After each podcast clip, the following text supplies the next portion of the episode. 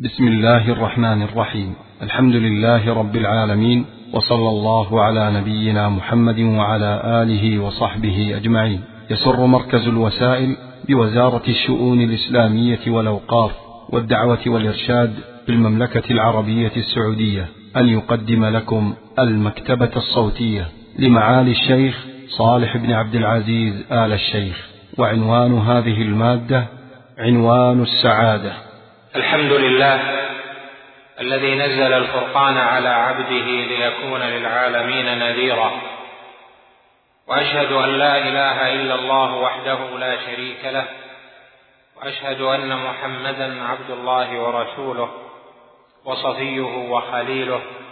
نشهد أنه بلغ الرسالة وأدى الأمانة ونصح الأمة وجاهد في الله حق الجهاد. صلى الله وسلم وبارك على نبينا محمد وعلى آله وصحبه ومن اهتدى بهداه إلى يوم الدين. أما بعد فأسأل الله الكريم بأسمائه الحسنى ودرجاته وصفاته العلى أن يجعلني وإياكم من أهل الدرجات العلى وأن يجعلنا من المقبولين وأن ينمي لنا قاصر أعمالنا وأن يعفو عن زللنا وسيئاتنا.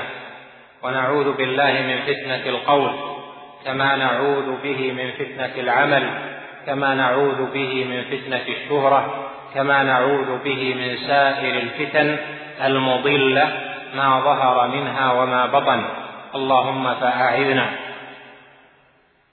هذا الشهر شهر رمضان شهر كريم فضله الله جل وعلا وميزه على أشهر السنة بأنواع من الفضل والمزية فجعل الصيام مختصا به وجعل من صامه ايمانا واحتسابا غفر له ما تقدم من ذنبه وجعل قيام ليله مكفرا للذنوب.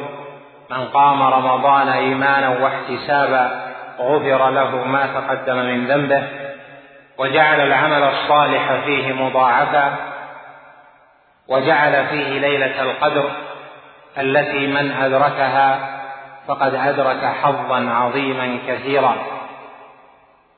ومن قام ليلة القدر إيمانا واحتسابا غفر له ما تقدم من ذنبه.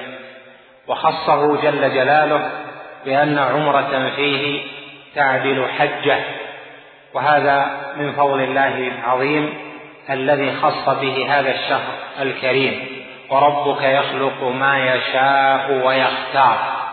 ما كان لهم الخيرة سبحان الله وتعالى عما يشركون. يختار ما يشاء من الأمكنة فيجعله فيجعله مباركا ويختار ما يشاء من الأزمنة فيجعله مباركا ويختار ما يشاء من البشر فيجعلهم رسلا الله يصطفي من الملائكة رسلا ومن الناس. ولهذا فإن من بركات هذا الشهر الكريم التي تعود على المؤمن أن يكون قلبه خاشعا خاضعا منيبا متذكرا ربه جل وعلا ومتذكرا حقوق ربه جل وعلا. باحثا بحثا جادا وساعيا سعيا حثيثا عما به يسعد في الدنيا والآخرة. فأما الذين سعدوا ففي الجنة. ثم قال وأما الذي وقال قبلها وأما الذين شقوا فأما الذين شقوا ففي النار. فمن سعد فهو السعيد ومن شقي في بطن أمه فهو الشقي. لهذا من أعظم ما يبحث عنه المؤمن أن يبحث عما به يكون سعيدا في الدنيا والآخرة عن أسباب السعادة وعن علامة السعادة. وكل يبحث عن هذا الأصل العظيم. وعنوان السعادة وعلامة السعادة أن يجمع المرء بين ثلاثة أشياء. بين الشكر والصبر والاستغفار.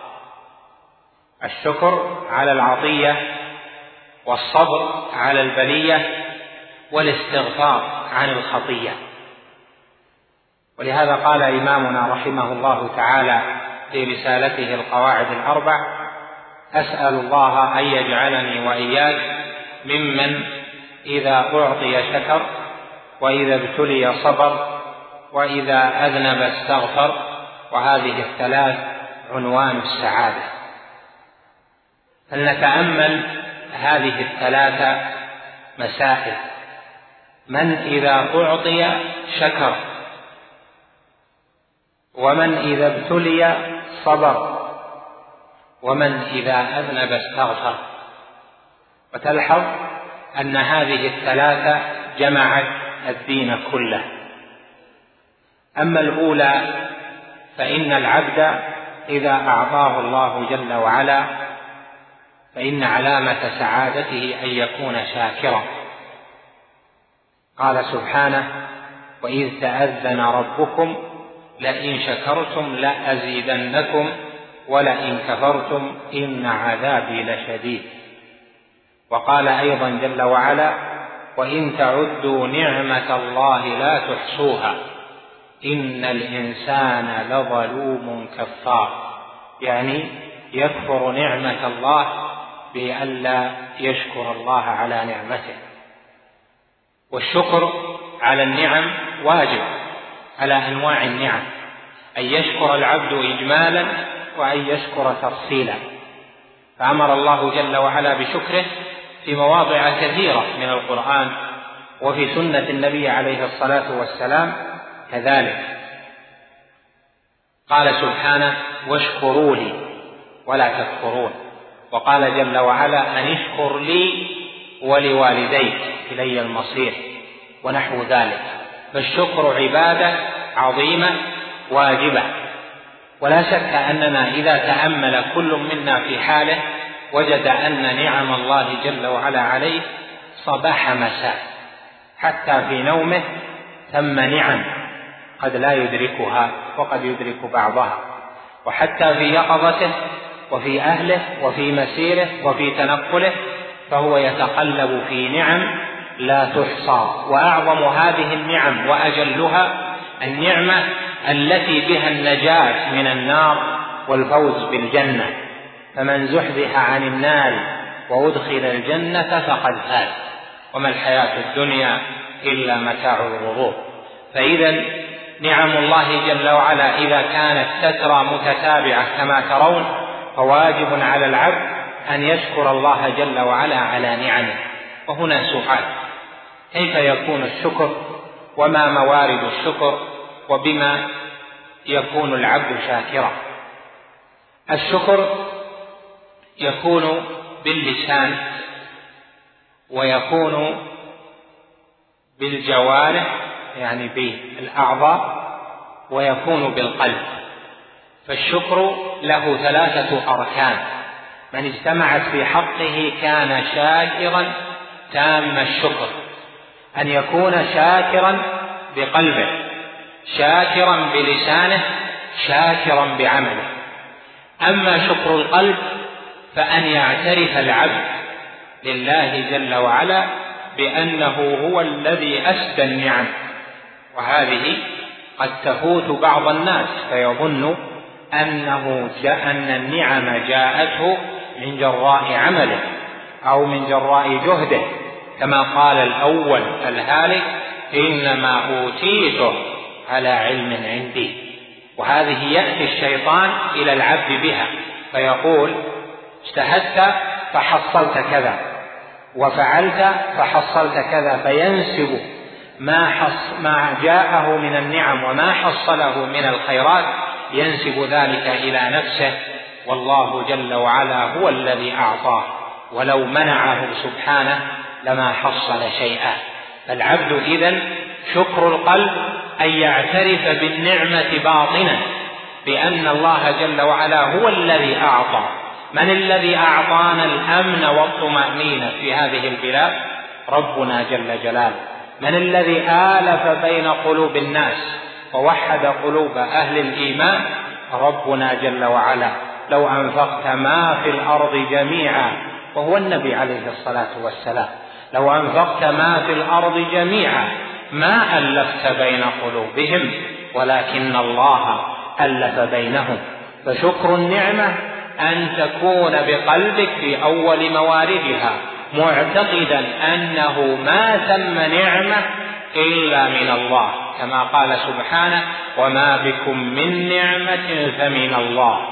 ثم إذا مسكم الضر فإليه تجأرون.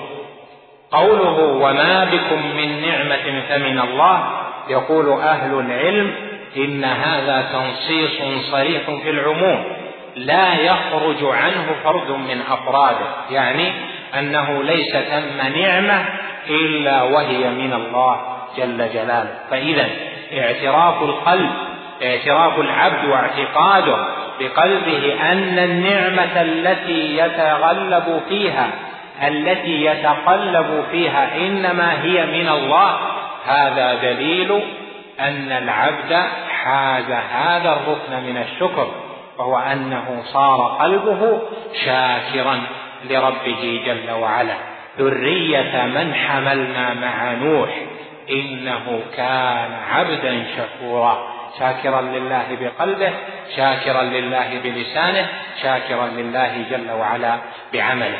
إذا كان كذلك فما الذي يصنعه العباد؟ يصنع العباد بعضهم لبعض أسباب حدوث النعم.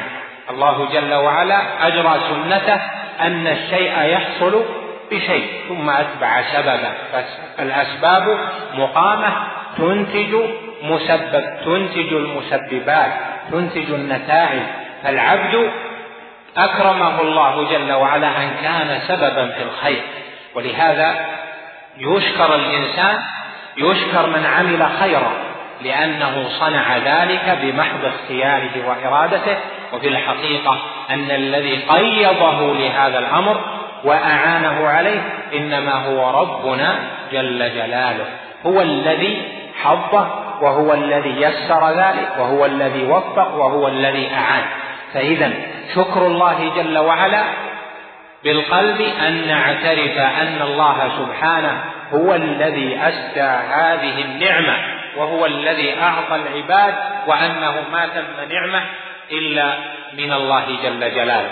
ثم تشكر الناس لأن من لا يشكر الناس لا يشكر الله جل وعلا. لكن الناس أسباب وليسوا بفاعلي النعم ومعطي النعم من أنفسهم وإنما الله جل وعلا هو الذي قيضه والركن الثاني من أركان الشكر أن يكون العبد شاكرا بلسانه.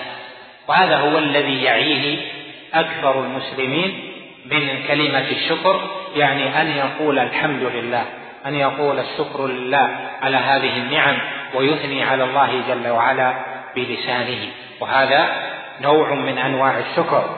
فما أحدث الله جل وعلا لعبد النعمة إلا وهو يستحق الشكر عليها شكر اللسان بأن تنسب هذه النعمة لله جل وعلا وأن تثني على الله جل وعلا بها وأن تشكر من كان سببا فيها. فإذا شكر اللسان له ثلاث موارد.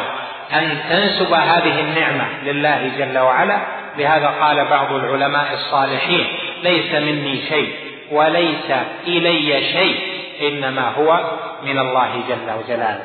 ثم تتحدث بلسانك بأن مثنيا على الله شاكرا لله جل وعلا على النعم وثالثا إذا كان تم متسبب في إحداث هذه النعمة والدك تسبب في نعمة إيجادك وأن كنت مسلما موحدا من له فضل عليك من عالم أو مرب أو أخ لك أو إلى آخره فتشكر من من يستحق الشكر لأن النبي عليه الصلاة والسلام صح عنه أنه قال لا يشكر الله من لا يشكر الناس.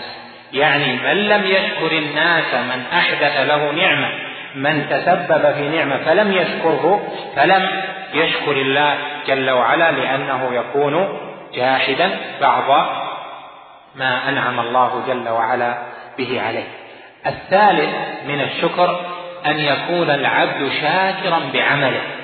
وهذا من أعظم أنواع الشكر. فكل طاعة تحدثها لله جل جلاله فهي شكر لله تعالى. وكل قربة تتقرب بها إلى ربك جل وعلا فهي شكر. وأعظم ما يكون الشكر به الشكر لله جل وعلا بأعظم الحسنات وهي حسنة التوحيد. فحسنة التوحيد حسنة لا إله إلا الله محمد رسول الله. هذه أعظم أنواع الشكر بالعمل لأن العبد إذا كان موحدا فقد أتى بأعظم أنواع الشكر العملي ألا وهو التوحيد والتوحيد منه مورد قلبي. قال سبحانه في سورة سبأ اعملوا آل داود شكرا. وقليل من عبادي الشكور يعني اعملوا آل داود عملا يكون شكرا وقليل من عبادي الشكور بعمله. فالعمل مورد من موارد الشكر والشكر يكون بالقلب واللسان ويكون بالعمل. فتوحيد المؤمن شكر. وصلاة المؤمن شكر. وتقربه إلى الله بالفرض وبالنفل شكر. تلاوته للقرآن شكر. وهكذا في أنواع الطاعات. تعامله مع والديه بره بأهله صلة الأرحام. وهكذا هذه كلها شكر لله جل وعلا. لهذا تنبغي العناية بهذا الأصل العظيم. وهو أن نعم الله جل وعلا كثرة. والسعيد من إذا أعطي شكر. شكر بقلبه معترفا متذللا لله لأنه هو الذي أفدى هذه النعم. شكر بلسانه وتحدث بالنعمة ولم يكتمها. ليس كالذي لا يشكر يقول ليس عندي شيء ولا أملك شيء. فيكتم نعمة الله جل وعلا التي أعطاه. والله سبحانه قال وأما بنعمة ربك فحدث. يعني اشكر الله جل وعلا على النعمة بلسانك وتحدث بها لا تكتم نعمة الله جل وعلا عليك وكذلك شكرك لله على النعم وعلى العطية يكون بأنواع الصالحات. فإذا زن الأمر مع نفسك ما مقدار شكرك لله جل وعلا؟ فكلما زادت العقيدة في قلب الموحد زاد شكره. وكلما زاد ثناؤه على الله بلسانه زاد شكره وكلما قوي عمله الصالح زاد شكره لله جل وعلا. وكلما كثرت معاصيه قل شكره لله جل وعلا لأن حق الله أن يطاع فلا يعصى وأن يذكر فلا ينسى وأن يشكر فلا يكفر. جل جلاله. الأمر الثاني مما به تكون السعادة أن العبد إذا ابتلي صبر. ولا شك أن العبد لا يخلو من الابتلاء. في أي حال حتى في مقامي هذا أنا لا أخلو من الابتلاء وأنت في مقامك لا تخلو من الابتلاء. فكل خير أو شر فهو ابتلاء كما قال سبحانه ونبلوكم بالشر والخير فتنة وإلينا ترجعون. ونبلوكم بالشر والخير. وقال سبحانه في آية سورة الجن وأن لو استقاموا على الطريقة لأسقيناهم ماء غدقا لنفتنهم فيه. مع أنهم استقاموا لكن حتى المستقيم يعطى النعم ويفتن. ويبتلى بهذه النعم. وأن لو استقاموا على الطريقة يعني على الإسلام على التوحيد على السنة استقاموا على الطاعة ما الثواب؟ قال لأسقيناهم ماء غدقا. هل هذا الماء الغدق يكون عرض دائما؟ قال لنفتنهم فيه. يعني ما العلة؟ لنفتنهم فيه. ولهذا قال سبحانه ونبلوكم بالشر والخير فتنة. فالسعيد من إذا ابتلي صبر فكل حال أنت فيها لا تخلو. إما من خير يفاض عليك من ربك جل جلاله وإما من من من مصيبة تأتيك من الله جل جلاله. والخير والشر مقدر. نؤمن بالقدر خيره وشره من الله تعالى. فكيف اذا يقول من إذا ابتلي صبر؟ يعني إذا أتته المصيبة صبر عليها وإذا أتته الخيرات صبر عليها والمصائب يصبر عليها كثيرون ولكن الصبر على الخيرات إنما يصبر عليها يعني على الخير والنعمة أولياء الله. لهذا قال بعض الصحابة ابتلينا يعني في عهد النبي عليه الصلاة والسلام ابتلينا بالضراء فصبرنا وابتلينا بالسراء فلم نصبر. وهذه هي التي تحتاج منا إلى وقفة ومنك إلى تأمل وتدبر وحضور قلب. نحن الآن لا نخلو بل الأكثر أن نعم الله جل وعلا مفاضة علينا والخيرات. تتتابع علينا بأنواع الخيرات وقس ذلك واعتبره بحال من عن يمينك وشمالك في البلاد وكيف هي أحوالهم وكيف هي حالنا. اذا فنحن ما بين نعمة وخير يتجدد فثم عليه صبر. وما بين ابتلاء ياتي بين الحين والاخر اما ابتلاء على فرد واما ابتلاء على اسره أو ابتلاء على مجتمع فلا بد من صبر اما الابتلاء على على المصائب اما الصبر على المصائب فان هذا ياتي الحديث عنه ويطول. لكن الابتلاء بالخير ونبلوكم بالشر والخير فتنه فهذا يحتاج منك إلى حضور قلب. يعني أن العبد قد يحرم الرزق فيكون مطيعا. وقد يفاض عليه الرزق والمال والجاه فيكون عاصيا. وهذا من جراء ترك الصبر. والصبر كما هو معلوم واجب مطلقا. أمر الله سبحانه بالصبر في مواضع كثيرة. فاصبر كما صبر أولو العزم من الرسل. فاصبر إن وعد الله حق. واصبر في آيات في عدد من الآيات وهكذا ووعد الله الصابرين بقوله إنما يوفى الصابرون أجرهم بغير حساب. إذا الصبر بهذه المرتبة العظيمة فكيف يصبر العبد على الطاعة؟ كيف يصبر العبد على النعم؟ يصبر العبد بأن يستعمل النعم في طاعة الله جل وعلا. أن يحاسب نفسه ألا يكون متكبرا على ربه. متكبرا على الدين. ولهذا قال بعض السلف ما ترك أحد أحد السنة إلا لكبر في قلبه. ولهذا قد يكون العبد في أنواع من الخيرات فلم يصبر عليها. استعمل المال في المحرمات. أتاه المال فلم يصبر أن ينتقي المال المباح وأن يترك المال الحرام. جاءته الشهوات فلم يصبر على الشهوات المباحة بل تعداها إلى الشهوات المحرمة. جاءه الخير والرزق والبدن الصحيح المعافى والشباب الذي امتلأ حيوية وامتلأ صحة ونشاطا فلم يستعمله فيما فيه نفعه في دنياه وفي آخرته إنما استعمله في اللهو. والدعة والشهوات المحرمة. فإذا ابتلي بخيرات في بدنه وفي ماله وفيما حوله ثم هو استعملها في غير طاعة الله. ابتلينا بالأمن والطمأنينة. ومنا من لم يرعى حق هذا الأمن وهذه الطمأنينة فاستغلها في معصية الله جل جلاله. وهكذا وهلم جرا في أنواع النعم التي لم يصبر العباد على استعمال الطاعة فيها.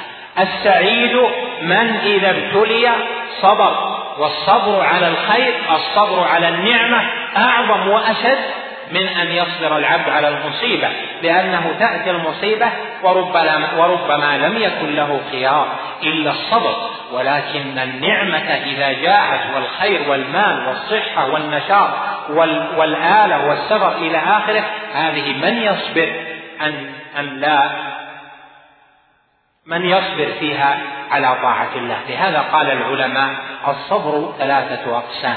صبر على الطاعة وصبر عن المعصية وصبر على أقدار الله المؤلمة أما الصبر على الطاعة والصبر عن المعصية فهذه في حالة الرخاء. إذا أتتك النعم فاصبر على طاعة الله فإنها علامة السعادة. واصبر عن المعصية فإنها علامة السعادة. والموفق من وفقه الله جل وعلا للاستقامة وللتوبة من الذنب والآثام. النوع الثاني من الصبر من إذا ابتلي صبر يعني ابتلي بأنواع البلاء. البلاء بنقص المال البلاء بحاسد البلاء بحاقد البلاء بمرض البلاء بتفضيل غيره عليه البلاء بولد البلاء بزوجة. البلاء بوالد الوالد يبتلى بولده وهكذا لا بد من الصبر. ولهذا قال لنا جل وعلا في سورة الفرقان وجعلنا بعضكم لبعض فتنة. أتصبرون؟ وكان ربك بصيرا. وجعلنا بعضكم لبعض فتنة. فتن الله جل وعلا العباد بعضهم ببعض. جعل الولد والزوجة فتنة للوالد. جعل المال فتنة جعل الغني فتنة للفقير وجعل الفقير فتنة للغني جعل الصحيح فتنة للسقيم وجعل السقيم المريض فتنة للغني. وهكذا. ففي هذه الحال حال البلاء بالمصائب لا بد فيها من الصبر. فقد المرء صحة من صحته أو ابتلي في حبيب له بفقده بموته أو ابتلي بمرض في نفسه أو في من حوله أو بعدم راحة أو في عدم طمأنينة أو في حزن أو في هم كل هذه مصائب تتنوع وهي درجات. لكن ما الواجب؟ من إذا ابتلي صبر. فكيف يكون الصبر على المصيبة؟ الصبر على المصيبة الصبر الشرعي أن يحبس المرء لسانه أولا عن التشكي. جاءته مصيبة لا يتشكى. لأنه من الذي ابتلاك بهذه المصيبة؟ ابتلاك رب العالمين. فلهذا تشكو الكريم إلى من؟ تشكو الرب الحكيم إلى من؟ إلى المخلوق؟ تشكوه إلى من؟ فالشكوى إذا منافية للصبر. ولهذا قال العوام عندنا يقول العوام وهي من أثر تربية العلماء علماء دعوة الإمام المصلح محمد بن عبد الوهاب رحمه الله إذا أخبر بشيء مما يسوءه قال إخبار بلا شكوى. يعني أنا أخبرك إخبار لأن النبي صلى الله عليه وسلم أخبر بحاله فقال أجد رأسي يألمني وقال ورأساه وقال أجد رجلي تألمني وقال هل أنت إلا إصبع دميت وفي سبيل الله ما لقيت. وهكذا. إذا هذا إخبار. أما الشكوى التي فيها مرارة يشكو الحال ويشكو ما فيه بنوع مرارة وتحسر ويقول في قرارة نفسه وربما أظهرها أنا لا أستحق ذلك كما يقول بعض هذا ما يستاهل ولا ما ليس ب يعني ما يستاهل هذا الشيء وحرام يحصل له هذا الشيء ونحو ذلك من الألفاظ المنكرة. إذا العبد إذا ابتلي صبر. إذا ابتلي صبر أول أنواع الصبر حبس اللسان عن التشكي. إذا احتاج يخبر أخبار. يخبر طبيب إخبار يخبر صديق إخبار يخبر أهله إخبار يخبر والده إخبار يخبر إلى آخره. هذا من باب الإخبار. أما الشكوى التي فيها مضاضة القلب وفيها استغراب ما حصل وأني لا أستحق ذلك ولا أنا لست بأهل لذلك أو نحو ذلك مما قد يخطر على بعض القلوب المريضة فهذا ينافي الصبر على البلاء. القسم الثاني من الصبر أن يكون صابرا على البلاء بقلبه. القلب كيف يصبر على البلاء؟ بألا يتسخط العبد.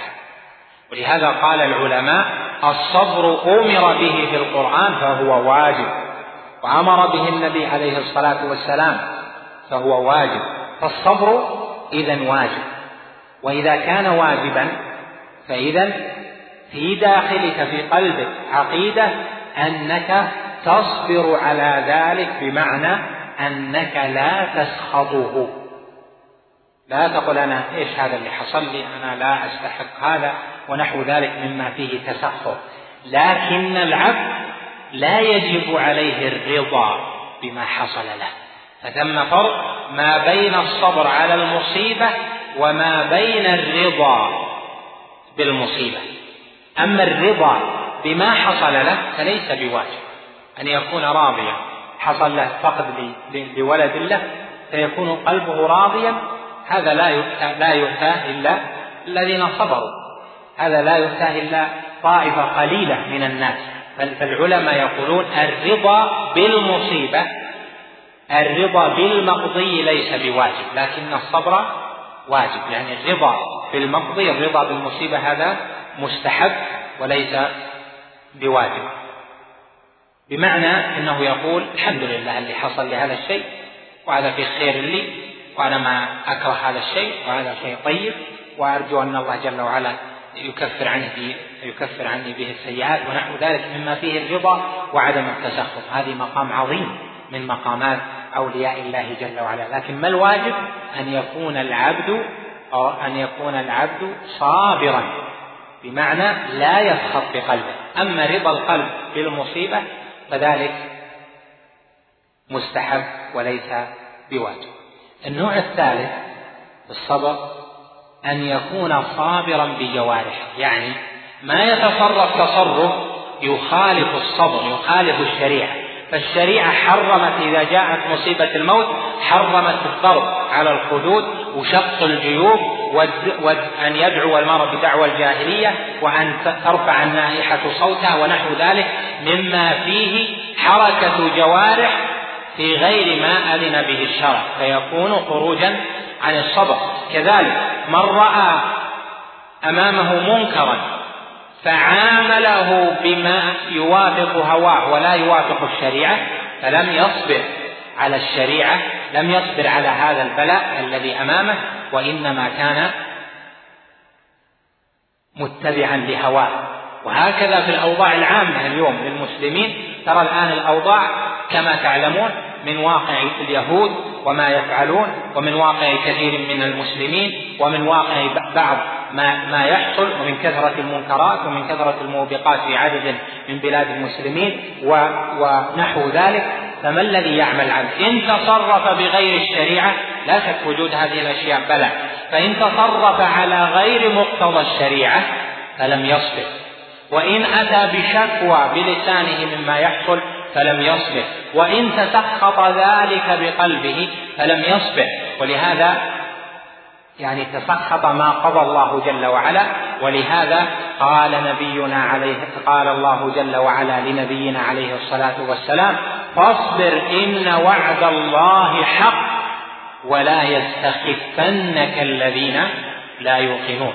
الذين لا يوقنون يستخفون بتصرفاتهم وبأفعالهم يستخفون العبد المؤمن ولا بد له من أن يكون صابرا. اذا في أي حال من مصائب ذاتية فردية أو أسرية أو في المجتمع من سلك فيها غير الشريعة وغير ما تقضي به النصوص ويقضي به حكم الشريعة فإنه لم يصبر على ذلك. ولذلك يفقد السعادة. والنبي و النبي صلى الله عليه وسلم قال للصحابة إن إنكم قوم تستعجلون. لما شكوا إليه ما يلقون من أذى المشركين. قال والله ليتمن الله هذا الأمر إلى أن قال عليه الصلاة والسلام ولكنكم قوم تستعجلون. فإذا لا بد للعبد إذا عرض البلاء بأنواعه أن يكون صابرا عليه بلسانه صابرا بقلبه صابرا بجوارحه فلا يتصرف تصرفا خلاف مقتضى الشريعة فلا يكون حينئذ صابرا بل يكون غير صابر ولم يمتثل الواجب المفروض وهو الصبر على البلاء. هنا يأتي هل معنى الصبر؟ أن لا يأمر العبد بالمعروف ولا ينهى عن المنكر أن لا يدعو لا ولذلك أهل العلم وأهل البصيرة يعلمون الجمع بين هذا وهذا فهم يصبرون ويفعلون الواجب لكن يفعلون الواجب على مقتضى الشريعة ويصبرون على مقتضى الشريعة فتجد أن الهوى عندهم مرفوع فيما يحدث من الابتلاء ويحكمون الشرع في تصرفاتهم. اذا هذان نوعان للصبر. هما صبر على الخير على النعمة وهو شديد وصبر على المصيبة وهذا ربما صبر عليه الأكثر. أما الثالث مما به سعادتنا لو تيقنا وعملنا به فهو أن العبد إذا أذنب استغفر. إذا أذنب استغفر. وهل يخلو أحد من ذنب؟ أبو بكر الصديق رضي الله عنه كان يدعو في آخر صلاته يقول اللهم إني ظلمت نفسي ظلما كثيرا ولا يغفر الذنوب إلا أنت. كلما ارتفع المؤمن درجة في الإيمان كلما خشي وخاف ذنبه وكلما كان للاستغفار في لسانه حلاوة. العبد الذي لا يفقه حق الله جل وعلا ولا يفقه أحكام الشريعة يقول أنا ما سويت شيء. لأنه لا يعرف ما معنى الذنب. ونبينا صلى الله عليه وسلم وهو أكمل الخلق قال له ربه جل جلاله إنا فتحنا لك فتحا مبينا ليغفر لك الله ما تقدم من ذنبك وما تأخر. فإذا كان كل منا عرضة لأنواع الذنوب. من الصغائر من أقل الصغائر إلى أعلى الصغائر وربما دخل بعضنا في الكبائر. نسأل الله جل وعلا للجميع السلامة والعافية. فإذا لا بد من ملازمة الاستغفار. الاستغفار به تغسل الذنوب. الاستغفار والتوبة به تمحى الخطايا. ولا بد للعبد من استغفار. من لم يستغفر فليس بسعيد. لن يأنس للقرآن. لن يأنس للطاعة لن يأنس لما يفعله من الواجبات ولا المستحبات لن يأنس في الحياة. أما من كان إذا عمل سيئة سارع في الاستغفار فإنه كما قال ربنا جل وعلا وأقم الصلاة طرفي النهار وزلفا من الليل إن الحسنات يذهبن السيئات. ذلك ذكرى للذاكرين. وقال نبينا عليه الصلاة والسلام اتق الله حيثما كنت وأتبع السيئة الحسنة تمحها وخالق الناس بخلق حسن. ما منا أحد وكل يعرف نفسه إلا وله ذنب. إما من الصغائر أو من الكبائر. وكل ينظر إلى هذه الذنوب. فلا بد أن تحدث لها استغفارا دائما. لهذا النبي عليه الصلاة والسلام كان يستغفر في المجلس الواحد. سبعين مرة وفي اليوم أكثر من مئة مرة فيقول رب اغفر لي وتب علي. سبعين مرة ومئة مرة ولهذا من لزم الاستغفار جعل الله جل وعلا له من كل ضيق مخرجا لهذا أيها المؤمن كل يعلم نفسه فإذا أردت السعادة الحقة فلا تقرن نفسك على ذنب. مباشرة بعد الذنب إذا غلبتك نفسك ويجب أن تجاهد نفسك لكن إذا غلبتك نفسك فسارع بالتوبة بالاستغفار بالبكاء من خشية الله جل وعلا بإتباع السيئة الحسنة. يعني بعد السيئة تعمل صالحة لكي تمحو لكي تمحى تلك السيئة. إذا علامة سعادة العبد من إذا أذنب استغفر. إذا أذنب استغفر يعني مباشرة تذكر ذنبه فيستغفر الله جل وعلا.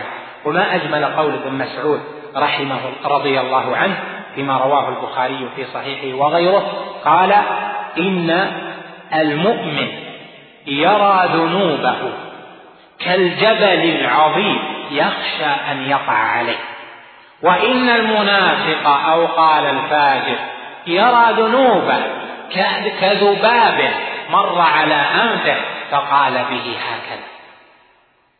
وقد ثبت عن النبي عليه الصلاة والسلام أنه قال إياكم ومحقرات الذنوب فإنهن يجتمعن على الرجل حتى يهلكن.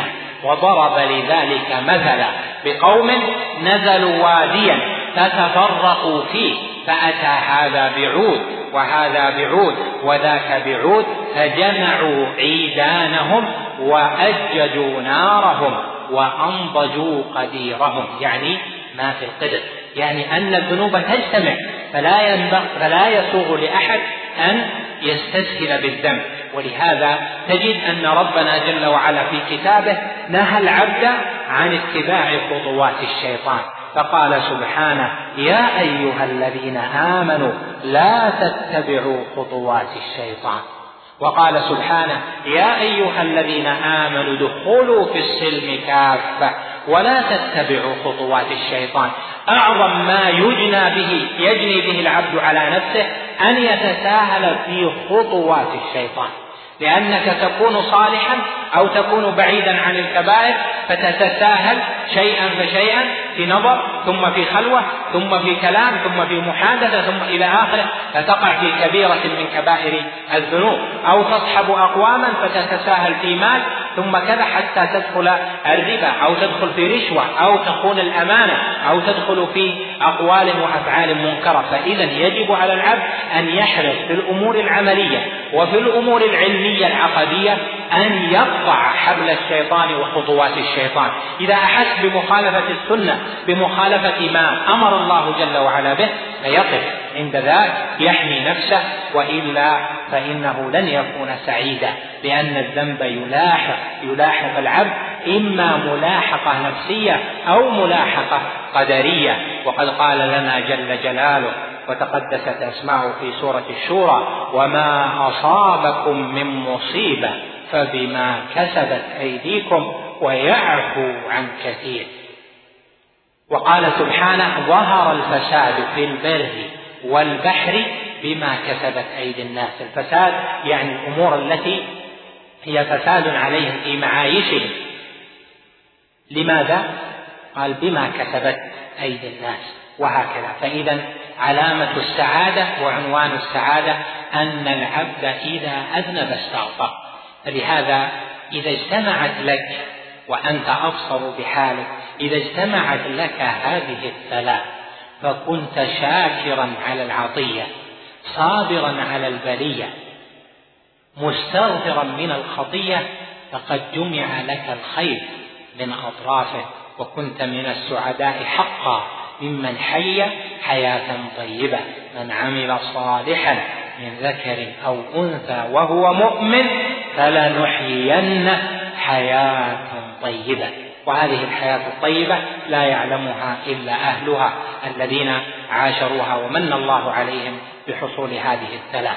ولهذا قال بعض أهل العلم لو علم الملوك وأبناء الملوك ما نحن فيه من السعادة لجالدون عليه بالسيوف. لأن هذا شيء لا يؤتى.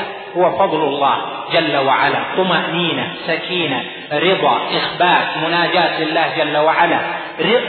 حياة هنية رضية. إذا أتته النعمة شكر. إذا أتى البلاء صبر. إذا أذنب استغفر. فتجده منشرح الصدر قوي القلب سعيد الفؤاد. لا هم عنده وإذا أتى الهم فإنه يزول. لأن معه من طاعة الله من الشكر والصبر والرضا. ما يجعله ينفي الهم وينفي الغم عن نفسه. أسأل الله سبحانه أن يجعلني وإياكم ممن إذا أعطي شكر وإذا ابتلي صبر وإذا أذنب استغفر كما أسأله سبحانه أن يدلني وإياكم على أبواب الخير وأن يباعد بيننا وبين أبواب الشر. وأن يجعلنا من الذين قبل قليل عملهم ولما اللهم فاجعلنا من المتقين واغفر لنا ذنوبنا واغفر لوالدينا ووفقنا ووفق أولادنا ووفق أهلينا وأحبابنا جميعا واجعلنا من المتحابين فيه المجتمعين على طاعتك. اللهم وأعذنا من مضلات الفتن ما ظهر منها وما بطن. إنك جواد كريم. اللهم وامنح الجميع الفقه في الدين وملازمة التقوى واليقين. وصلى الله وسلم وبارك على نبينا محمد.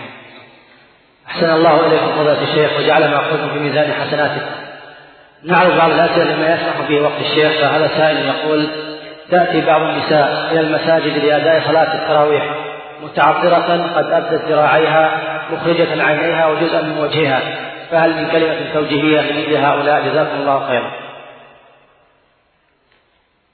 الحمد لله.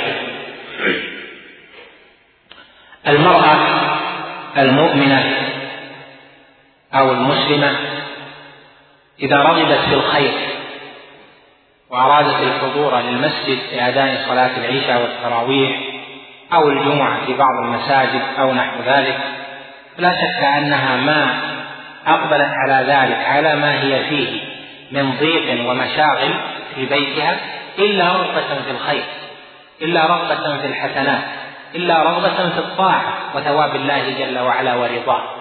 ولهذا تكثر مثل هذه المظاهر ووجودها من جراء جهل النساء لا من جراء تعمدهن المخالفة إن شاء الله تعالى. لهذا لا يجوز للمرأة أن تأتي للمسجد إلا وهي في ثياب البذلة يعني في ثياب مبتذلة لا تظهر ثوبا جميلا. ولا تظهر ريحا جميلا وإنما تكون متبذلة متعبدة لربها جل وعلا. وقد ثبت في صحيح مسلم أن نبينا عليه الصلاة والسلام قال أيما امرأة مست بخورا فلا تشهدن معنا العشاء الآخرة. أيما امرأة مست بخورا فلا تشهدن معنا العشاء الآخرة. يعني أن المرأة إذا كان فيها طيب وإذا مشت شم منها الطيب فإنه لا يجوز لها أن تحضر للمسجد ويجب على وليها أن يمنعها لأنها إنما أتت بالطاعة وهذه نهى عنها النبي عليه الصلاة والسلام. فلهذا إذا ارتكبت المنهية فهي آثمة فتأتي تطلب أجرا وهي ترتكب إثما فعليها إذا ألا تأتي بما ينقص الحسنات والحمد لله الأمر سهل. يستثنى من ذلك الطيب الخفيف للمرأة مثلا في غطائها الذي هي بس تشم حتى لا تتأذى بالروائح الكريهة بحيث لا لا يشم هذا الطيب من بجوارها من النساء يعني لا يكون فائحا وإنما بقدر أن لا تتأذى من الروائح الكريهة فهذا لا بأس به. والمرأة إذا كان إذا كان فيها رائحة كريهة يعني إما من جراء طبخ أو من جراء شيء آخر أو نحو ذلك فليس لها أن تتطيب ثم تحضر إلى المسجد. ومثل ذلك حضور المرأة بلباس الزينة تبدي بعض تبدي بعض بدنها أو بملابس تلفت النظر إليها وإذا مشت نظر إليها الرجال. معلوم أن الرجال حضروا لكي يحدث يحدث في قلوبهم الخشوع والإنابة وأن ترق قلوبهم وأن ترق قلوبهم وأن تخشع فكيف إذا رأوا النساء بعد الخروج من المسجد؟ وهذه متزينة وهذه رائحة طيبة وهذه كاشفة. وهذه متبرجة إلى آخره. فلا شك أن هذا يذهب ما من أجله شرعت الصلاة عند بعض الناس. لهذا أوصي النساء جميعا وكذلك أولياء النساء أن يبتعد النساء عن ما به نقص حسناتها أو ما به الإثم كالتطيب أو كالتبرج أو السفور أو نحو ذلك. أسأل الله للجميع التوفيق ومغفرة الذنوب. فضيلة الشيخ أحسن الله إليكم وأثابكم. نلاحظ كثيرا من الناس يقبل على الله عز وجل بالصلاة وقراءة القرآن وأنواع الطاعات في بداية هذا الشهر ثم ما يلبث أن يكثر شيئا فشيئا فما نصيحتكم لهؤلاء؟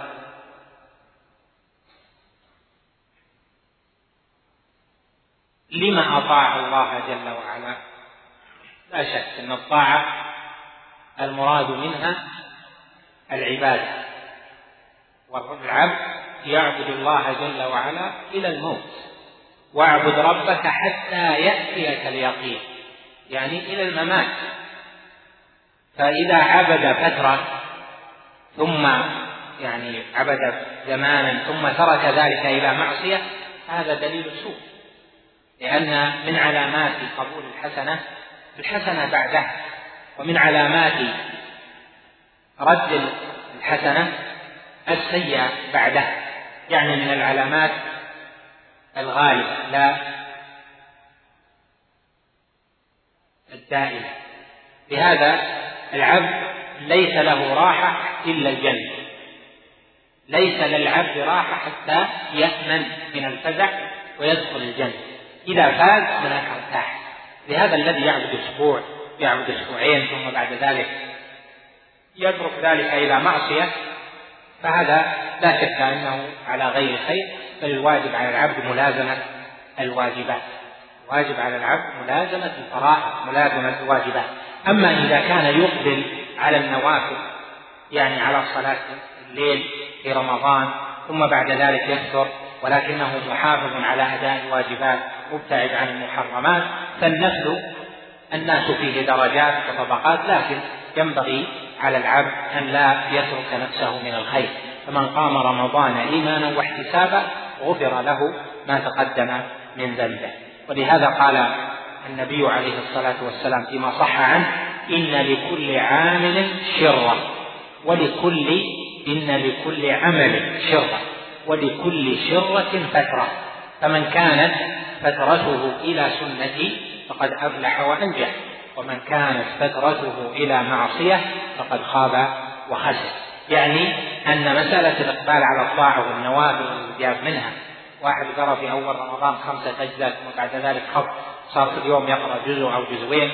آه، هذا درجات الناس فيه درجات لكن ينبغي له أن يحض نفسه على الخير. لكن يكون مطيعا في أول الشهر ويقبل ويعزم على الطاعة ثم يعود إلى الذنب والمعصية هذا لا شك أنه مما يجب على العبد أن يتوب منه في هذا الشهر قبل أن يفوت وقت الليالي الفاضلة نعم وهذا يقول فضيلة الشيخ إذا ذهبت لأداء العمرة وكان موعد العودة من مكة مع الحملة بعد صلاة الجمعة فهل يجوز الجمع بين صلاة الجمعة وصلاة العصر في الحرم؟ العصر لا تجمع مع الجمعة لأن الجمع للمسافر والمسافر لا تجب عليه الجمعة فإذا نزل نفسه منزلة مقيم فصلى الجمعة فلا ينزلن نفسه منزلة مسافر فيجمع ما بين العصر وما بين الجمعة لأنه يكون حينئذ جعل نفسه مقيما مسافرا. لهذا إما أن يترك الجمعة فيجمع إليها العصر لأنه مسافر وأما إذا كان مقيما فإنه يصلي الجمعة ويصلي العصر في وقتها. وهذا هو القول الصحيح في هذه المسألة وأهل العلم لهم فيها قولان وهذا أصح القولين فيها لما ذكرت من التعليم وهذا سائل يقول فضيلة الشيخ بمناسبة قرب العشر الأواخر. نسأل الله سبحانه وتعالى أن يبلغنا وإياكم ذلك. يقول بمناسبة ذلك هناك ثلاث أسئلة حول الاعتكاف. السؤال الأول يقول هل يجوز الاعتكاف في غير المساجد الثلاثة؟ وما صحة حديث لا اعتكاف إلا في المساجد الثلاثة؟ ثم يقول متى يستحب دخول الإنسان إلى المعتكف ومتى يستحب خروجه منه أما الاعتكاف فمكانه كل مسجد بالنسبة للرجل كل مسجد تصلى فيه الجماعة إذا كان زمن الاعتكاف لا يتخلله جمعة. وإذا كان يتخلله جمعة فكل مسجد تقام فيه الجمعة والجماعة. تعامل في كل مسجد. والمرأة تصح منها الاعتكاف في كل مسجد إلا مسجد بيتها. ودليل هذا قول ربنا جل جلاله وأنتم عاكفون في المساجد. يعني في مساجد المدينة. وفي المدينة كان ثم مسجد النبي عليه الصلاة والسلام كان ثم مسجد قباء وكان ثم مساجد في الأحياء. فجمع ودل هذا الجمع على أن الاعتكاف جائز في كل مسجد جماعة. وجمعة إذا تبين ذلك فالحديث عن النبي صلى الله عليه وسلم لا اعتكاف إلا في أحد المساجد الثلاثة هذا حديث إسناده جيد وصححه بعض أهل العلم لكنه محمول على الاعتكاف الأكمل لأن المساجد الثلاثة هذه الصلاة فيها مضاعفة. المسجد الحرام الصلاة فيه بمائة ألف صلاة والمسجد النبوي الصلاة فيه بألف صلاة وبيت المقدس الصلاة فيه بخمسمائة صلاة. وهذا له نظائر من أن ورود الاستثناء بعد النفي الذي يفيد الحصر يراد به تارات الكمال. وهذا مثل لا صلاة إلا بطهور ومثل لا صلاة إلا بفاتحة الكتاب وأمثال ذلك مما فيه فيه الحصر ومعلوم أن الطهور للصلاة لا يتجدد وأن الفاتحة بالنسبة للمأموم أنها لا تجب عند كثير من أهل العلم يعني ليس ثم في الإجماع مسألة فدل على أن الحصر في حديث لا اعتكاف إلا في المساجد الثلاثة إنما هو للكمال. يعني لا اعتكاف كامل إلا في المساجد الثلاثة. وأما غيرها فالعبد يفوته الفضل. ولهذا قال جمهور أهل العلم بل عامة أهل العلم وليست في مسألة الإجماع إن الاعتكاف يصح من كل يصح في كل مسجد. أما المسألة الثانية هي متى يدخل المعتكف؟ يدخل المعتكف إذا أقبلت العشر يعني إذا صلى الفجر من يوم العشرين يعني أصبح إذا صلى الفجر من يوم الحادي والعشرين من صلى الفجر يمكث في معتكفه حتى تغيب الشمس من آخر أيام رمضان ثم بعد ذلك له أن يخرج من معتكفه. وبعض أهل العلم يقول إنه يمكث حتى يصلي العيد. والمسألة من حيث النهاية فيها سعة. والنبي عليه الصلاة والسلام دلت سنته على الخروج من معتكفه قبل صلاة قبل فجر العيد أو قبل صلاة العيد. نعم. وهذا يقول فضيلة الشيخ حفظه الله أنا شاب من الله علي بالهداية والاستقامة منذ أيام. أسأل الله لي ولكم الثبات سؤالي ما الطريق الصحيح الذي أسير عليه؟ جزاكم الله خير.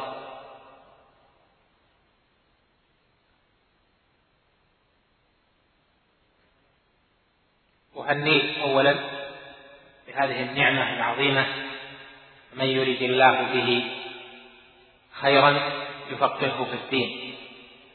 وقد قال جل وعلا فمن يريد الله أن يهديه يشرح صدره للإسلام.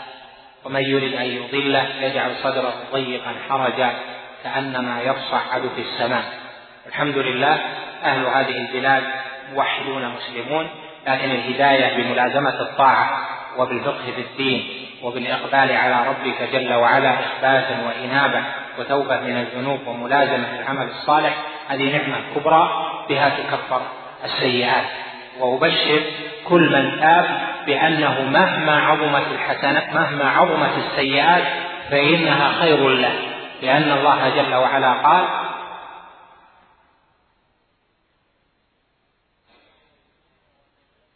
ولا يزنون ومن يفعل ذلك يلقى أثاما يضاعف له العذاب يوم القيامة ويخلد فيه مهانا إلا من تاب وآمن. وعمل عملا صالحا فأولئك يبدل الله سيئاتهم حسنات.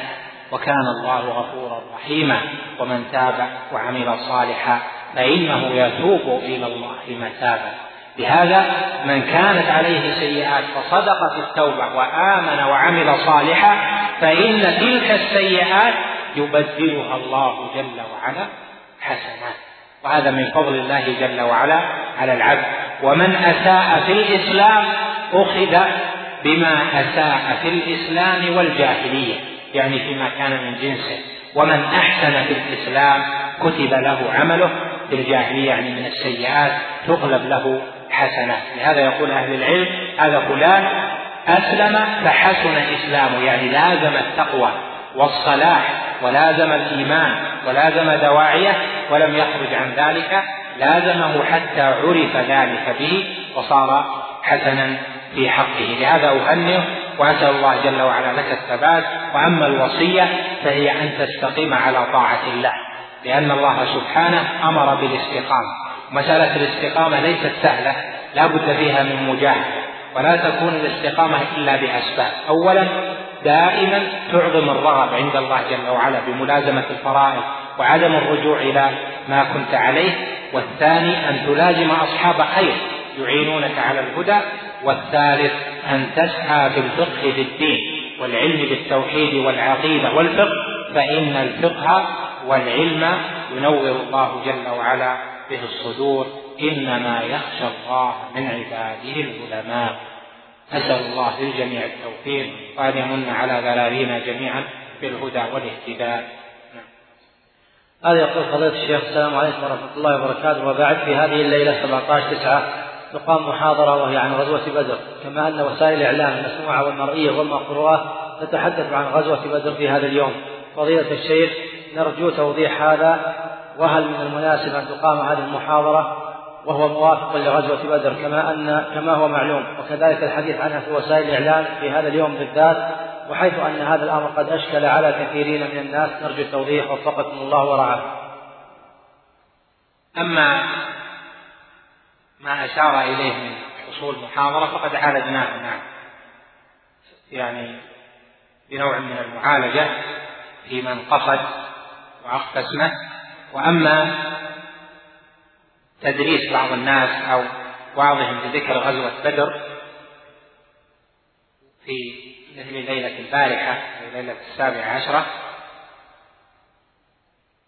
يحتفل أهل البدع عادة بتلك في تلك الليلة بذكرى غزوة بدر فيذكرون ما حصل في غزوة بدر يذكرون التعلق بالنبي عليه الصلاة والسلام وما أكرم الله به نبيه إلى غير ذلك. وهذا التقصير من البدع. لأن السنة جاءت بأن تلك الليلة لا يحتفل فيها ولا تخص بنوع ذكر ولا بنوع طاعة ولا بنوع موعظة.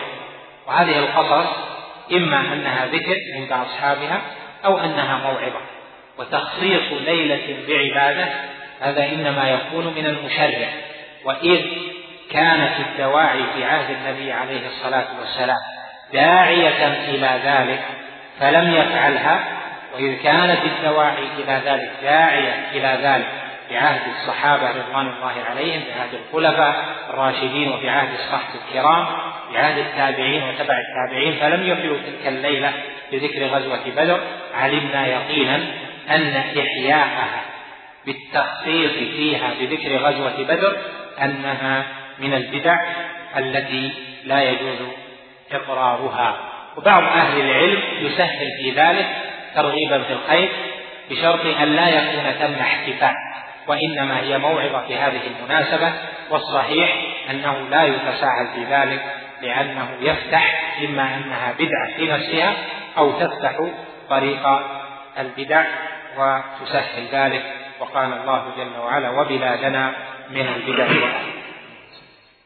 أحسن الله إليكم فضيلة الشيخ. يقول أسأل الله جل وعلا أن يكرمكم بالإيمان وأن يعفو عنا وعنكم ما سلف وكان من الذنوب والعصيان.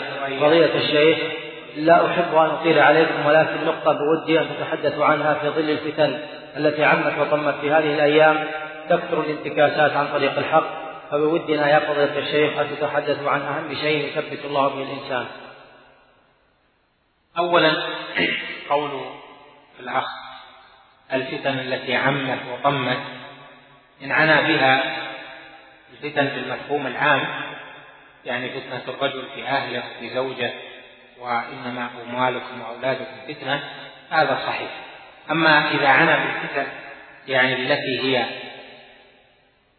تجعل الحق ملتبسا أو الفتن التي هي مفقدة للخير هذه ولله الحمد لم تعم ولم تطم.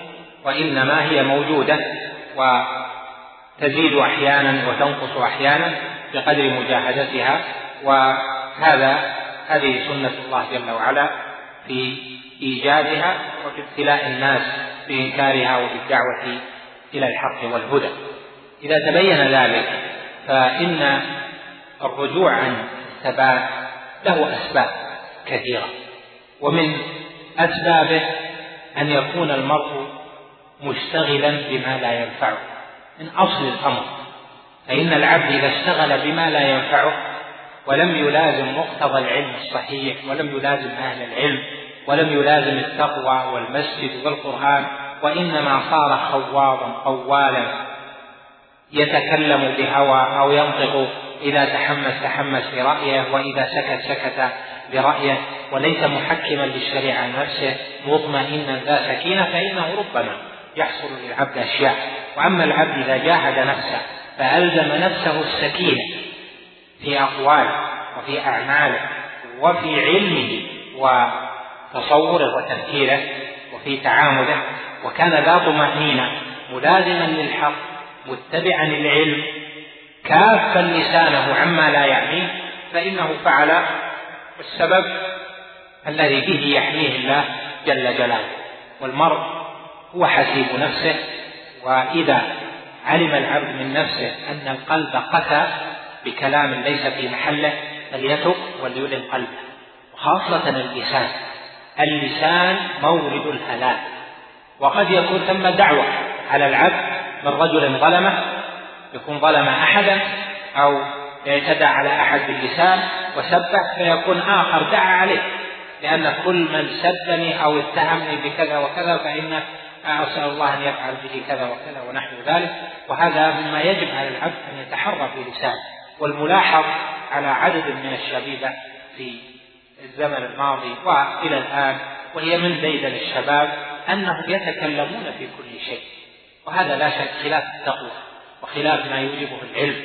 فإن الله سبحانه يقول لعباده جل جلاله في سورة النساء لا خير في كثير من نجواهم إلا من أمر بصدقة أو معروف أو إصلاح بين الناس.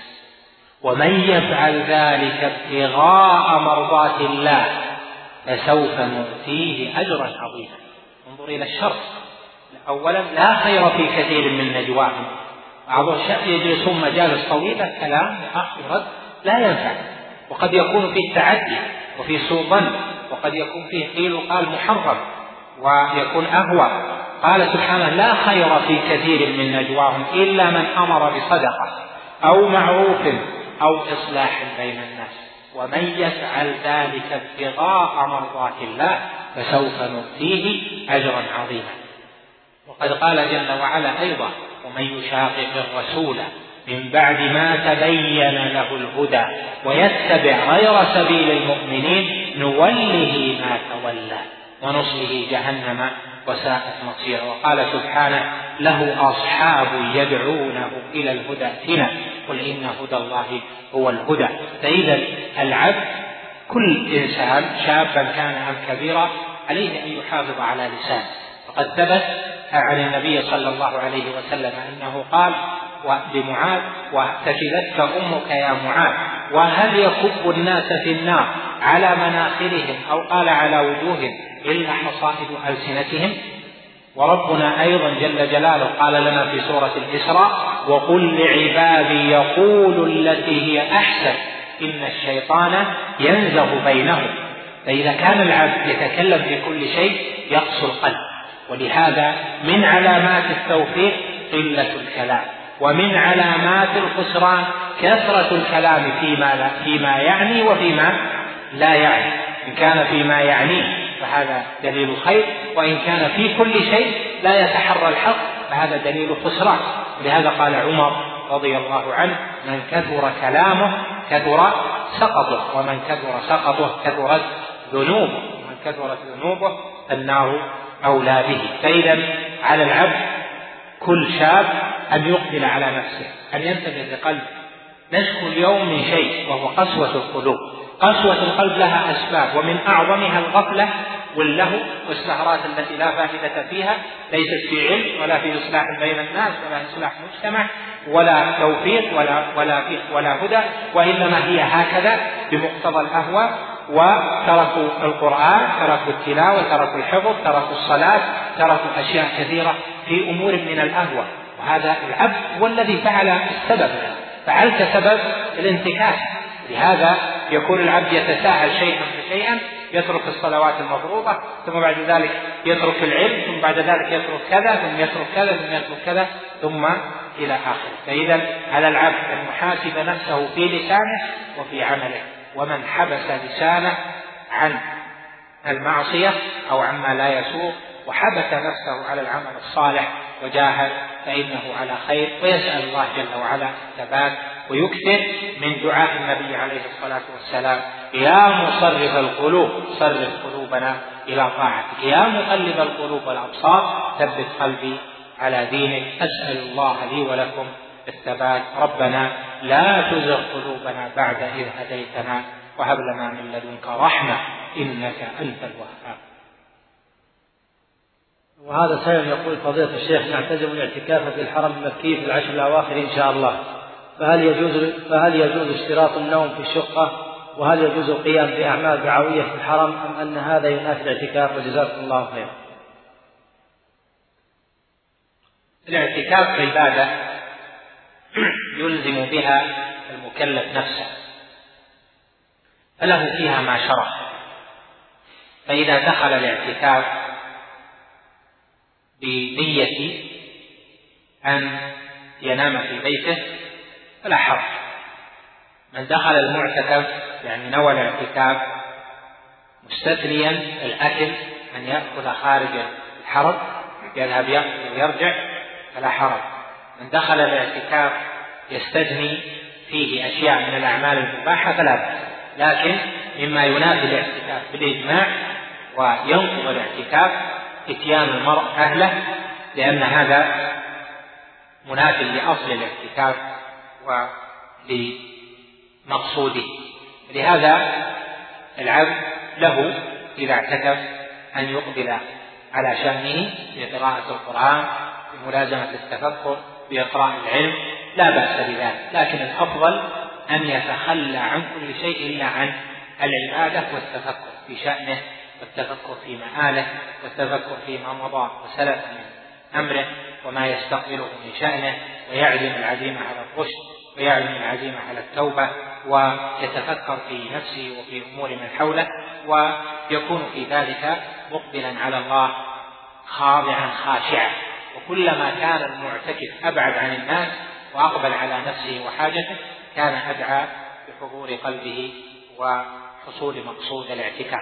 أما الاعتكاف فلا ينافيه الحديث مع الناس في المسجد الحديث المشروع ولا ينافي الاعتكاف أن أن يأكل أو يشرب أو يغير ملابسه إلى غير ذلك. وإذا دخل بلا شرط فإنه لا يخرج من معتكفه إلا لما لا بد له منه من قضاء حاجة ونحو ذلك مما لا بد له منه فهذا له أن يخرج بغير شرط. أما إذا لم يش... أما إذا اشترط فله ذلك له على ربه ما اشترط. إن لك على ربك ما استثنيت. في الحج وفي الاعتكاف وغير ذلك. وهذا يقول فضيلة الشيخ صالح أمد الله في عمره على طاعته. أشهد الله على حبك فيه وأسأل الله أن يجمعنا في مستقر رحمته. آمين. وإياكم جميعا. ويقول هل من كلمة توجيهية للنساء فقد كثر فيهن أمراض الوسوسة والأمراض النفسية. وللمعلومية فإن سبعين في المئة من مراجعي عيادات النفسية هن من النساء والنسبة نفسها يترددن على القراء.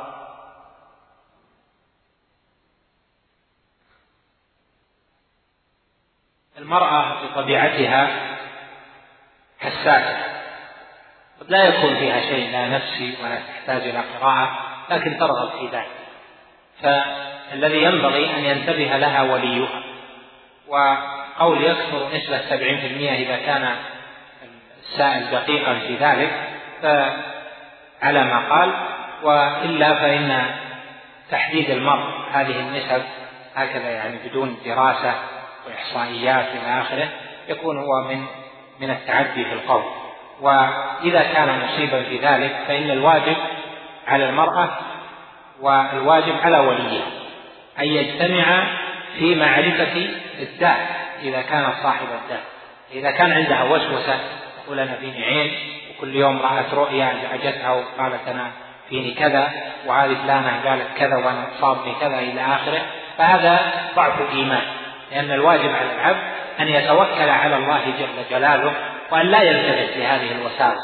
فإذا على المرء على النساء وعلى الرجال جميعا أن يعظموا التوكل على الله جل وعلا وأن يفوض الأمر لله جل وعلا. ما تنزعج المرأة بكلمة تنزعج بمقال إذا حصل أثر لذلك في النفس أثر واضح من أثر العين فإنه عند ذاك يكون المسألة لها شأن. والعين إذا أصابت فإنها تؤثر في نفس الوقت. ما تؤثر بعد أسبوع بعد أسبوعين إلى آخره. والجزمة مثلا فلانة بعد أسبوع حس ولد الكلب ما لها علاقة. النبي عليه الصلاة والسلام لما كان في أظنها في بدر أتى رجل من الصحابة وقال لآخر ما رأيت كان يغتسل جالس يغتسل قال ما رأيت مثل جلد هذا ولا جلد مخبأة. يعني آه، امرأة مخبأة لم تظهر للشمس لم تظهر خارج أهلها يعني صغيرة حفظوها في البيت. قال ما رأيت مثل جلد هذا ولا جلد مخبأة فتلبط الرجل يعني أصابه وهو مكث في مكانه فأخبر النبي عليه الصلاة والسلام فقال ألا بركت عليه؟ فذهب وأمره بالاغتسال إلى غير ذلك ثم صب عليه ودعا عليه بالبركة فقال إذا العين العين تؤثر مباشرة. النفس تؤثر مباشرة. قد تتعلق بعد ذلك بسماع خبر ونحو ذلك. أما أن تكون غائبة المسألة وتؤثر هكذا بدون بدون رؤية أو بدون تعلق نفس مباشر هذا مما لا نعلم له دليلا. فإذا على الرجل وعلى النساء بعامة أن يعظمن التوكل على الله جل وعلا. إذا حصل الشيء وظهر أثره فنعم تم الرقية المشروعة تم أسباب مشروعة عند طبيب نفساني إلى آخره لا بأس بذلك. أما أنه كلما حصل شيء قالوا هذا فيني بلاء فيني جني فيني إيش انسي ما أدري فيني عين فيني صغير فيني هذا يضعف الإيمان ويصبح المرء قلقا. وكلما كان المؤمن أقوى كلما كان أحب إلى الله جل جلاله. المؤمن القوي خير وأحب إلى الله من المؤمن الضعيف وفي كل خير. فإذا ضعف المؤمن جاءت الوساوس جاء الشيطان والشيطان يخوف أولياءه. إنما ذلكم الشيطان يخوف أولياءه يعني يخوفكم أولياءه. على أحد وجهي التفسير. وفي الوجه الثاني يخوف أولياءه يعني يخوفكم بأولياء فالعبد لا يخوف لا يخاف من الشيطان ما يخاف من الناس. يعظم التوكل على الله. إذا حصل له شيء فالأسباب هذه قضاها الله جل وعلا فيعالجها بالطرق المشروعة المأذون بها شرعا أما الأشياء النفسية هذه والقلق والحذر الزائد ونحو ذلك مما ينبغي على المرأة وعلى الولي أن يتحروا فيه بإعظام الإيمان والتوكل على الله جل وعلا والدعاء وفي هذا كفاية إن شاء الله تعالى. وهذا يقول فضيلة الشيخ يوجد الآن عند التسجيلات الإسلامية سواك يسمى بسواك مكة ويتنوع بنكهات مثل نكهة الليمون أو نكهة النعناع إلى آخره فهل يفطر هذا السواك أم لا؟ ما أعرف وهذا يقول فضيلة الشيخ نرجو الإفادة في موضوع زكاة المال كم المبلغ الذي يجب عليه الزكاة بعد مرور السنة يقول نرجو الإفادة في موضوع زكاة المال وكم المبلغ الذي يجب عليه الزكاة بعد مرور السنة. يعني النصاب؟ إيه. النصاب بالنسبة بالريالات الحاضرة وما يعادل ستة وخمسين ريالا فضة يعني هي تقريبا خمسمائة ريال. يعني بين أربعمائة إلى خمسمائة ريال. فمن دارت عليه هذه هذا النصاب دار عليه هذا النصاب سنة عنده فإن فيه فيه الزكاة. وهذا يقول فضيلة الشيخ ما حكم الإفطار بعد غروب الشمس على الدخان؟ وما حكم إعانة من أظهر الفاقة عند أبواب المساجد؟ أما الإفطار على الدخان هذا الدخان في نفسه أولا من المحرمات وتحريمه مما اتفق عليه المحققون من أهل العلم مع أهل الطب في العصر الحاضر والشريعة حرمت ما فيه هلاك النفس. قال ربنا جل وعلا ولا تلقوا بأيديكم إلى التهلكة. وقال سبحانه يحل لهم الطيبات ويحرم عليهم الخبائث. فتحريمه من جهة ضرره أولا ومن جهة خبث رائحته الملازم لصاحبها والجهة الثالثة من جهة أنه مفتر وقد جاء في السنن أن النبي صلى الله عليه وسلم نهى عن كل مسكر ومفتر إذا تبين ذلك فالإفطار إفطار العبد عبادة لله جل وعلا فهو يفطر على ما فيه طاعة لله جل وعلا لا على ما فيه معصية. فإذا كان العبد ابتلي بهذه البلية فيسأل الله جل وعلا رفعه. وإذا أفطر يصبر يفطر على ما جاءت السنة به على رطب أو تمر أو يفطر على ماء يعني يفطر على طيبات. تكون أول ما يدخل بدنه بعد هذا الصيام. والصائم له فرحتان. فرحة يوم فطره وفرحة يوم لقاء ربه. وإفطاره على ما قال جمع من أهل العلم إنه محرم هذا لا شك أنه نوع سوء في حقه. لذلك أوصي من كان على هذه المثابة أن يتخلص من هذا من هذا البلاء وما ابتلى الله جل وعلا به بعض العباد من هذه المعصية وأن يستعين بالله جل وعلا على تركها. وإذا صدق التوكل وطلب الإعانة من الله جل وعلا أعانه الرب سبحانه وتعالى. وهو الكريم المتفضل مع تحيات مركز الوسائل بوزارة الشؤون الإسلامية والأوقاف والدعوة والإرشاد بالمملكة العربية السعودية.